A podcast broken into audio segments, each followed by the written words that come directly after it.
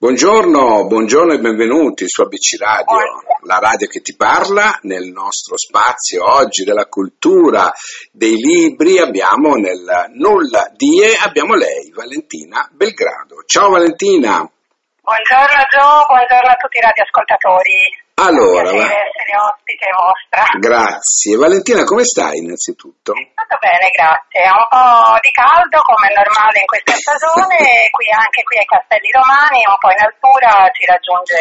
Oh, che bello. Vivi, vivi, vivi ai Castelli Romani comunque allora. Sì, sì, sì, ai Castelli Romani, quindi molto meno inquinamento, l'aria comunque più rarefatta. Quindi, beata, ecco, beata te, ti invidio.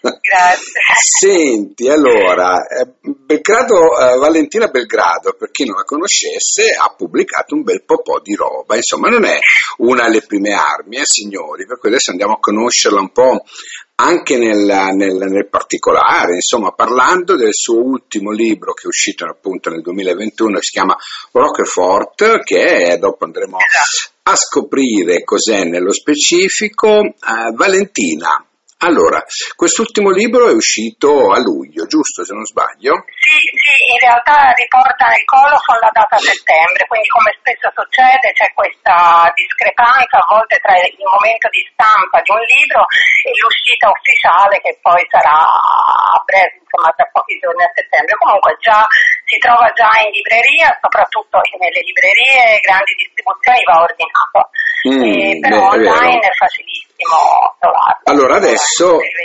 andiamo a parlare del perché il titolo di questo, chiamiamolo così, ehm, libro che tu hai scritto che ha questo nome di questo formaggio che è, ripeto, io l'ho assaggiato, ti dico la verità, ed è ehm, particolare come alcuni formaggi ehm, francesi. Ma, eh, questo, certo. ma questo cosa c'ha di particolare? Perché ti è venuta tac la voglia di scrivere questa cosa su questo su questa allora devo diciamo. dirti che sono stata un po' ispirata perché ci sono sempre dei referenti giusti cui ispirarsi da una grandissima scrittrice. Non voglio anzi usare il femminile perché devo dire che è una, una scrittrice nasce alla, all'anagrafe biologicamente femmina ma non si riconosce nel genere binario per cui diciamo poeta genericamente che si chiama Marike Lucas Rembelt eh, mi scuseranno gli olandesi se la pronuncia non è perfetta, okay. che ha scritto questo capolavoro che si intitola Il disagio della sera, che non è una raccolta di poesie, benché lei sia una grande, lei, una grande poeta, eh, diciamo così poeta, non poetessa, anche se io non amo molto queste mascolinizzazioni un pochino forzose dei termini, però in questo caso mi sento di dire poeta genericamente. E, um, questo, questo, libro si rifà molto, eh, Il disagio della sera, alla biografia di, di Renvelt che ha vissuto eh, in un ambiente eh, in cui si facevano formaggi, in un caseificio praticamente eh, con, e, e, questo eh, riprendo proprio all'inizio de, di Rockford dove eh, come epigrafe utilizzo proprio un estratto dal disagio della sera che è appunto forse è il caso di bere un sorso del caglio della mamma che fa i buchi nel formaggio così magari si formeranno dei buchetti anche dentro di me e finalmente potrà venire fuori tutto. Ecco. Questa è l'ispirazione, l'ispirazione di un formaggio con tanti bucherellini come eh, il Roquefort francese, come certo, certo. hai sottolineato e puntualizzato tu, e questi buchini danno adito poi a tante riflessioni, a partire da questa suggerita dall'epigrafe, cioè la possibilità di aprire il proprio animo come, de, come il taglio, eh, quello che crea nel, nel, nell'impasto del formaggio, ma anche perché no, eh, l'ultima, richiama l'ultima delle poesie che è tricofobia, cioè la paura dei buchini, è una, una fobia molto poco nota, ma che per esempio eh, io conosco bene perché ahimè mi appartiene, è difficile da spiegare adesso, da sintetizzare in due secondi, però è la paura delle, delle forme, delle figure ehm, che in genere sono dei forellini, dei buchini, certo, certo. Eh, che possono avere anche la forma, forme geometriche degli esagoni o degli ottagoni. e eh, in questo senso Rockford mi riportava anche a quello, quindi mi ha dato una, um, come dire, una, una linea da, da, seguire sia dal punto di vista dell'apertura dell'animo, appunto i pochini, che delle paure a partire mm. appunto dalla psicofobia. Senti, è tu... in realtà in fondo un pretesto, perché poi certo. non tutte le poesie presenti in Rockford parlano prettamente di Rockford e soprattutto, a parte una che è il femminicidio Rockforti, ma le altre hanno quasi tutte, non proprio tutte, un, un cenno ai, ai formaggi. Senti, quante, quante, poesie ci sono esattamente? Sono 20, 20 precise. 20. In realtà una di queste, Digital Purpose, è costituita, è un piccolo poemetto, quindi è costituita da tre, tre poesie, tre sezioni, chiamiamole così, tre, tre strofe lunghe, mm-hmm. per cui le considero tre poesie. Ecco e il, il tempo, um, cioè sono di, di, tempo diverso o sono tutte insieme, tu, scritte tutte in un percorso? No, no, no, assolutamente scritte in tempi e momenti diversi. Le prime sono più recenti, poi c'è una parte centrale in cui ci sono poesie un po' più datate, ma comunque risalenti agli ultimi mettiamola così, l'ultima quindicina di anni, considerando che io scrivo poesie da sempre, la prima infanzia, e ho iniziato a pubblicare poesie a 19 anni, eh, però in antologie collettanee, questa è, primo, è, la prima raccolta mia che è per intero mia, eh, direi che comunque considerando il lungo arco di tempo durante il quale io ho scritto poesie le considero comunque mediamente recenti, però alcune sono veramente molto recenti. Certo, certo. anche l'esperienza del, del lockdown eh, quindi sono anche un po' più attuali come, come tematiche. Senti, io volevo chiederti esattamente dove va la poesia nel 2021? La poesia contemporanea ha imboccato tanti, tante strade differenti. Tra l'altro in uno dei testi io nomino anche un paio di poeti no? contemporanei, uno purtroppo eh, scomparso prematuramente, che è Gabriele Galloni, che ha scritto poesie anche col, sotto pseudonimo di Olimpia Buonpastore, un'altra è la Vivinetto, che è piuttosto nota, e per esempio nell'ambito di questi, tanto per prenderne due contemporanei, nell'ambito di questi due poeti contemporanei le strade sono, completamente di, diverse, divaricate, tra loro non hanno quasi nulla in comune. Una, la Vivinetto, è molto più manierata, si sente che ha una, una radice, come dire, da latinista, si sente in qualche modo che esercita anche la professione della, della docente. L'altra, la Buon Pastore, sono poesie molto lugubri, molto provocatorie, molto forti, anche dal punto di vista terminologico. Per quanto riguarda me, nella fattispecie, io sono una che tende a scrivere di magari anche a volte utilizzando anche termini aulici e più strettamente e tradizionalmente poetici, ma mi piace molto scrivere di eh, questioni o argomenti molto anche materiali, non, non necessariamente elevati, tant'è che uno dei testi per esempio si intitola Dentifricio, mi piace parlare, e qui ritorno un pochino alla, al titolo, anche di eh, materiali, di sostanze, certo. la descrizione rapport nel nei suoi grumi, nelle, magari costituendone un correlativo oggettivo degli stati d'animo, come dicevo prima, però comunque non, secondo me necess- la poesia contemporanea non va necessariamente, non deve andare necessariamente verso, verso tematiche auliche o elevate, anche perché si rischierebbe di ripetere ripetere cose già dette, concetti già espressi da poeti ben più importanti e più, Imma- immagino. più bravi di noi. Eh. Immagino. Senti, il rapporto con la nulla die com'è? Il rapporto con la nulla di è continuativo, ottimo, nel senso che ho pubblicato ormai svariati testi con loro, sono tutti romanzi brevi, io scrivo sempre come tu già sai perché mi hai già intervistato per Reborn, sì. che era il mio terzo romanzo, e prima di quello c'era Eloeno, Il gioco interrotto, che sono comunque romanzi brevi, e, e poi anche un, un racconto nell'ambito di una raccolta di racconti e quindi diciamo è un, un rapporto continua, che continua nel tempo ormai da svariati anni e, e, mi dà soddisfazioni, tante piccole soddisfazioni. Sono i libri della nulla dia, a mio parere, sono dei piccoli gioielli, dei piccoli gioielli. È vero, è vero, è vero, è vero. e poi hanno queste copertine che sono fatte dal, dallo stesso editore, da Posso...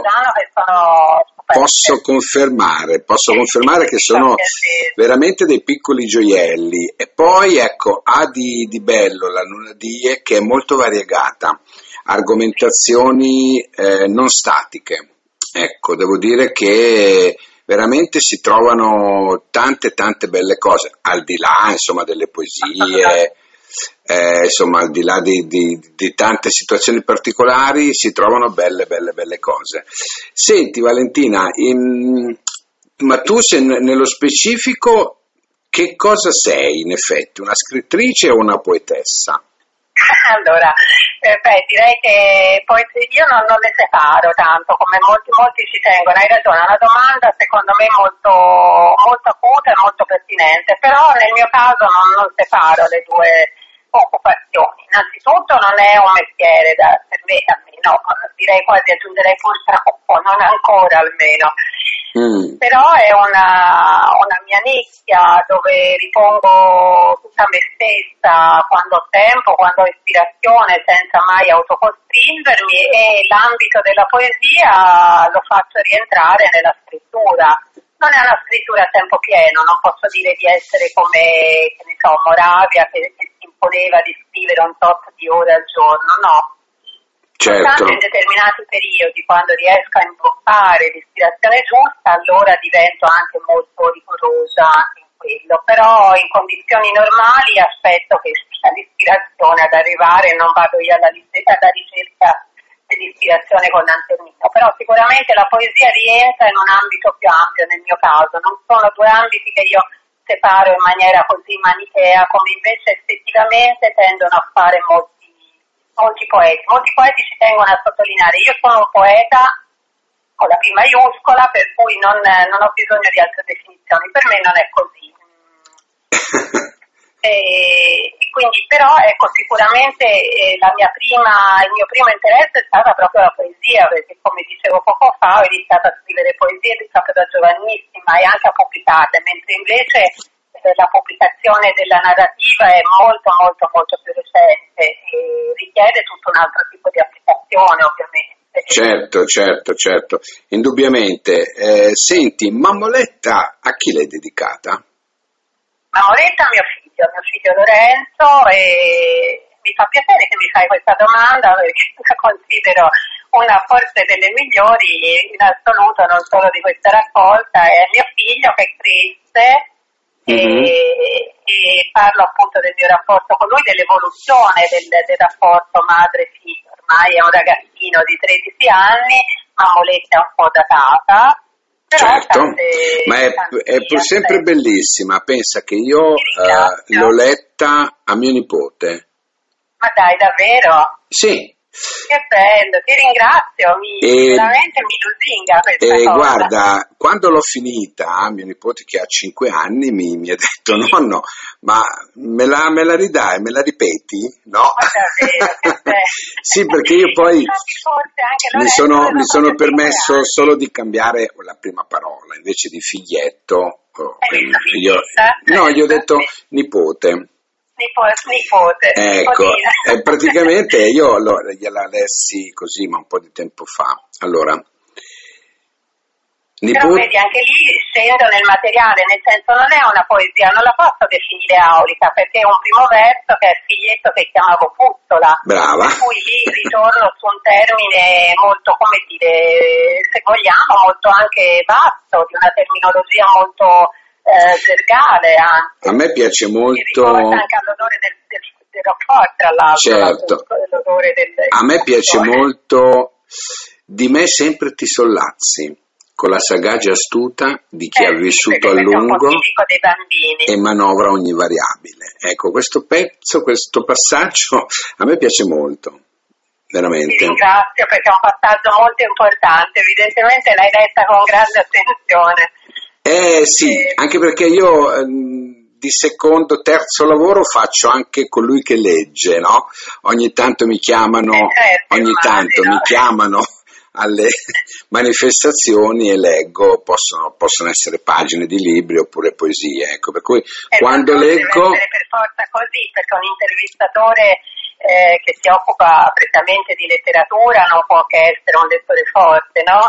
Eh beh, insomma, sì, in effetti è vero. Senti, eh. vogliamo ripetere un po' eh, i libri che hai scritto nel 2020 di Sforia, poi La ragazza venuta sì, dal mare. Sforia è l'unico che ho pubblicato con un'altra casa editrice, anch'essa di, di estremo valore, che è l'Ensemble di Roma, Ensemble sono case editrici diciamo medio piccole, sia la Nulla Die che Ensemble, questo non, non toglie nulla al loro valore, no. anzi a mio parere, anche lo dico perché invece io ecco, ho lavorato per un periodo della mia vita anche abbastanza lungo nel settore dell'editoria, devo dire anche per una casa editrice molto grande e devo dire che le case editrici piccole secondo me hanno, come si direbbe oggi in termini un po' inflazionati, un valore aggiunto perché spesso sono più accurate, parlo sempre nell'ambito delle case editrici free, eh, di quelle non a pagamento ovviamente, certo. è chiaro perché è una distinzione alla quale io tengo moltissimo, perché quelle a pagamento, vabbè, ecco, inutile,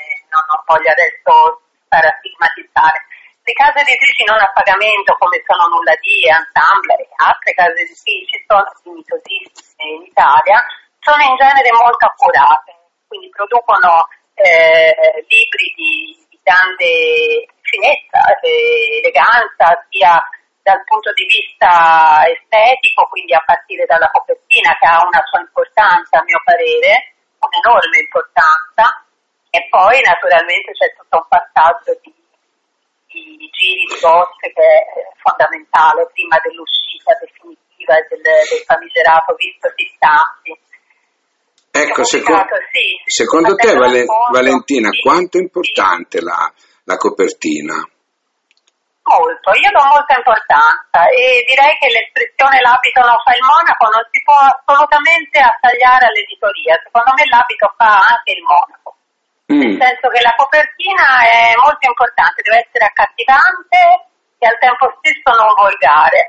Sai, io ti dico... È una copertina diversa dalle altre, perché, dalle altre mie, perché non è una copertina a sé stante, la copertina di Rockford è una copertina che si ripete in ogni libro che rientra nella collana ai canti di Nulla Dire. Certo. Maniera, ma questo non personalizza il libro, anzi, secondo me gli dà un, un, dire, una personalità diversa e anche più forza se vogliamo, perché siamo in tanti, usciti tanti, mm-hmm. escono 10 alla volta e abbiamo tutti la stessa copertina, quindi c'è anche una certa, dire, una certa cifra stilistica. Certo, certo. Negli altri libri che ho pubblicato, che sono appunto, dicevamo, a partire dal fondo di Sporia, l'ultimo con Ensemble, che parla della eh, varianza di genere, un argomento piuttosto attuale. Reborn eh, nel 2019, sempre con nulla di invece gioco interrotto nel 2019, lo Eno nel 2018, ogni libro invece ha la sua copertina. E poi c'è anche questa collaborazione a tre, no? La ragazza è venuta dal mare? Sì, sì, esattamente, sì. Angela Mastroni, Andrea Zarrolli e tu, Valentina Belgrado. Sì, no, c'è anche un'altra autrice e, e devo dirti che... Eh, anche quella è stata interessante. Lì invece ho scritto un racconto che che si chiama Volto nel Blu, che è stato selezionato per uh, questo premio che si chiama Premio del Mare Guernazza, un premio annuale che viene appunto eh, promosso in Sicilia e in onore di un famoso archeologo, purtroppo non è più tra noi, Marcello Guarnazza, e lì appunto è uscita il Volto del. E quindi diciamo, ecco, da questo punto di vista il rapporto con Nulla Die, come, come ti dicevo, è molto continuativo nel tempo e, e, di volta in volta viene eh, rinfocolato, viene, insomma, ogni volta che c'è una nuova uscita ci sono nuovi scambi con l'editore, con Salvatore Massimiliano Giordano, che sono appunto gli editori. E devo dire, bel rapporto. Bel rapporto, mi ha permesso sì. di conoscere anche gli altri autori. Ho, È vero. potuto, grazie a loro, fare amicizia anche con altri autori della scuderia non la e anche perché oggigiorno diciamo che è abbastanza semplice riuscire a basta insomma un numero di telefono e un indirizzo di posta elettronica e anche se si è a distanza È vero, in è vero. d'Italia diverse Valentina, è stato un onore, oltre che un piacere, ehm, Grazie, aver grazie. averti avuta qui nel, nel mio spazio, abbiamo parlato, un bello, bello, mi è piaciuto molto questa chiacchierata anche perché siamo andati così finalmente a conoscere proprio a 360 gradi Valentina Belgrado che eh, con la nulla die maggiormente, l'ultimo libro è Roquefort, è un libro che si può trovare oltre che sul sito eh, della nulla Certo, die, si può trovare in tutti i portali, eh, si può acquistare dappertutto, per cui se volete immergervi eh, in un percorso dove veramente il, il vostro animo no? viene fuori, il vostro animo viene così colpito da- dalle poesie di Valentina Belgrado, Roquefort è il libro che fa per voi. Valentina, grazie. Ti ringrazio tanto Gio, buona giornata a tutti i radioascoltatori. Anche a te, a grazie mille. Ciao Valentina. Grazie, ciao, ciao. ciao. ciao. Ecco qua. perfetto.